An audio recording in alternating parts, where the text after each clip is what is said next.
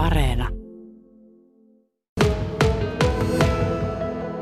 Olo on jotenkin uskomaton, epätodellinen. Täällä on hurjasti, hurjasti vihreää neljötä. Salaatit ovat keskenkasvaisia salaatteja, tässä on vaahdottavan paljon. Ja sitten nuo valot. Häikäisee siinä pikkasen, että oikeastaan tässä voisi minun silmillä olla aurinkolasit. Erkki Nylund, minkälaista on tuottaa salaattia juuri nyt? No salaatin tuottaminen on mukavaa hommaa ja markkinathan tässä vähän, tämä sähkömarkkina nyt vähän mietityttää, ja, mutta sehän kuuluu tähän markkinatalouteen meillä.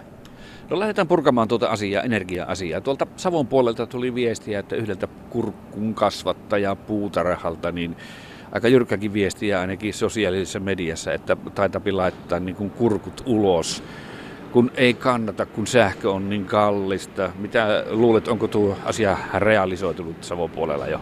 No eilen Ristolle soittelin, että ei hän vielä ole kantanut, mutta suunnitelmissa on. No todellisuushan on se, että normaalisti jos sähköhinta pyörii meilläkin semmoisessa työluku 10 senttiä kilowatti ja sitten, sitten se alkaa yhtäkkiä olla niin 10 euroa kilowatti, niin silloinhan se niin syö kannattavuudelta ihan, ihan oikeasti niin syö kannattavuuden.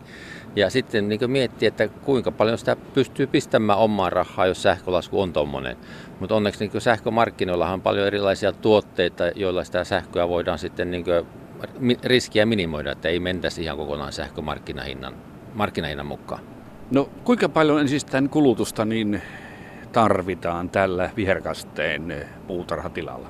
No meillähän sähköä menee ihan topakasti topakasta siis semmoinen 8800 megawattia vuotteet, mutta jos se laskee niin per purkki salaattia, niin se on semmoinen pikkusen reilu 100, gram, 100 wattia per, että sehän on aika pieni, pieni kulutus, kun laskee per purkki tai per salaatti, mutta tämä hommahan perustuukin siihen tehokkuuteen, että suomalainen kasvihuoneen osaaminen on maailman huippua ja satotasot on maailman huippua meillä niin sinä puhut megawatista, eli tarkoittaa miljoonia kilowattitunteja.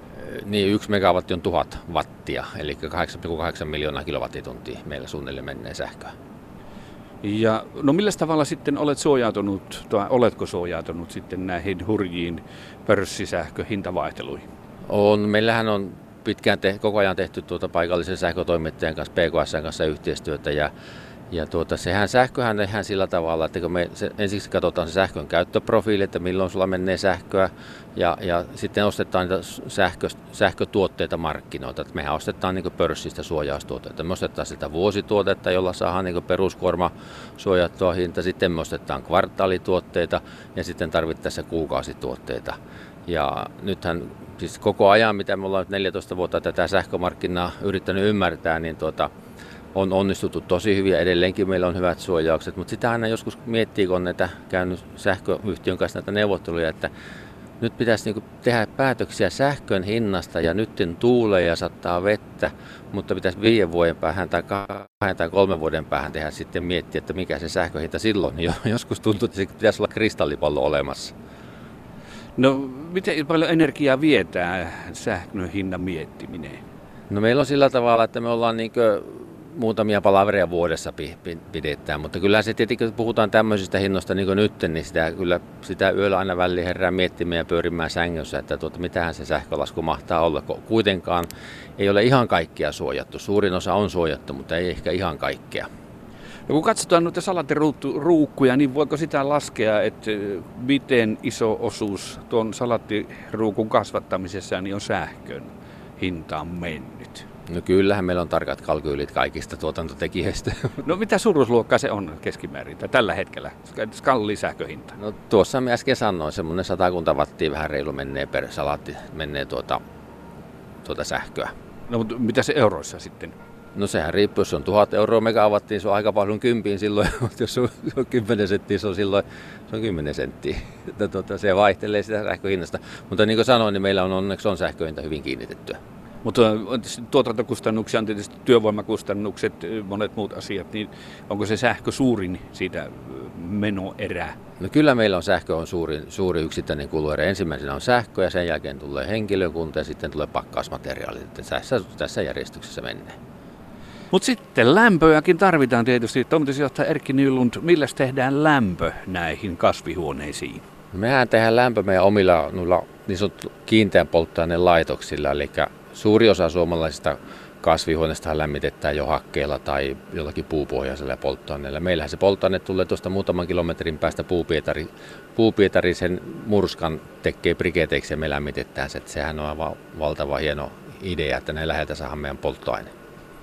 Ja miten siitä polttoaineen määrä voisi olla? Jo muutama rekkalastillinen päivässä vuodessa. No polttoaineita menee näin talvisaikaan. Meillä menee semmoisen pari nuppikuorma viikossa. Että tuota, ja vuositasolla sitä menee aika paljon. Riippuen talvesta. Viime talvena taisi mennä tuhannen, tuhannen tonnia muistaakseni. Mutta sitten kun valoja katsotaan, niin tässä huoneessa on ihan erilaiset valot. Äsken oli semmoiset oikein silmää hääkäisevät, no kyllä täälläkin arkeologit saisi olla melkein päässä, mutta nämä on ilmeisesti LED-valoja pääosin. Kerro sinä näistä valoista. Joo, eli tämä LED-tekniikka on tullut kovalla vauhdilla kasvihuonevalaistukseen, ja mekin viime kesänä uusittiin kahteen yhteen huoneeseen kaksi linjaa ja siihen päälle laitettiin niin sanottu hybridivalaistus. Eli siinä on puolet on tätä perinteistä suurpainenatriumlamppua, se kellertävä lamppu ja sitten toinen puoli on tätä LED-valoa, joka antaa sen punaisen valon, niin kuin tuolla on haettu sillä. Ja sillä LEDillähän saadaan sitten taas erilaisia kasvuominaisuuksia, eli saadaan niin tukevampi kasvu, eri, sokeripitoisempi salaatti ja sitten tuota, se on jämäkämmän näköinen ja sen takia käytetään LEDejä ja myös sähkön säästö. No vieläkö sitten jostain syystä tarvitaan tätä suurpainen natrium valaisinta? No ne on täällä Suomessa, ne on ihan hyvät, koska se on kuitenkin se on suhtkot edullinen hankintahinnaltaan ja, ja sen, se on helppo käyttöinen, kun sitä on, sen kanssa on touhuttu jo 30 vuotta, että se on niin teknisesti toimiva laite. Ja täällä Suomessa sitten, kun kun tarvitaan talvella lämmitystä, niin tämä suurpainen natriumhan lämmittää hyvin. Eli sen, sehän niin auttaa hirmu paljon tässä huoneen lämmityksessä ja se, sitä kautta se ei mene hukkaan se lämpöenergia, mikä se tuottaa. No miten sen tämmöinen asia tässä, tässä bisneksessä kuin tuo kasvuturve? Siitä on paljon ollut puhetta, että turveen tuotanto ajetaan alas. Tarvitaanko sitä täällä? Ehdottomasti. Tähän ihan tuota, siis se on niin kasvihuonetuotannossa ihan ehdoton, ehdoton kasvuturve. Sitten se on metsätaimituotanto. Suomessa tehdään yli 100 miljoonaa metsätainta vuodessa, mille niitä ei voi käytännössä tehdä muuhun kuin turpeeseen. Ja sitten kotitaloustuotannolle kuivikkeena. Eli siis se on ehdottoman tärkeää. Ja kasvihuoneviljelijöiden keskuudessa tehtiin viime kesänä, viime keväänä kyselytutkimus, että kuinka moni pystyy jatkamaan, jos kasvuturve loppuu. Niin 90 prosenttia oli sitä mieltä, että pitää joutuu lopettamaan tuotannon.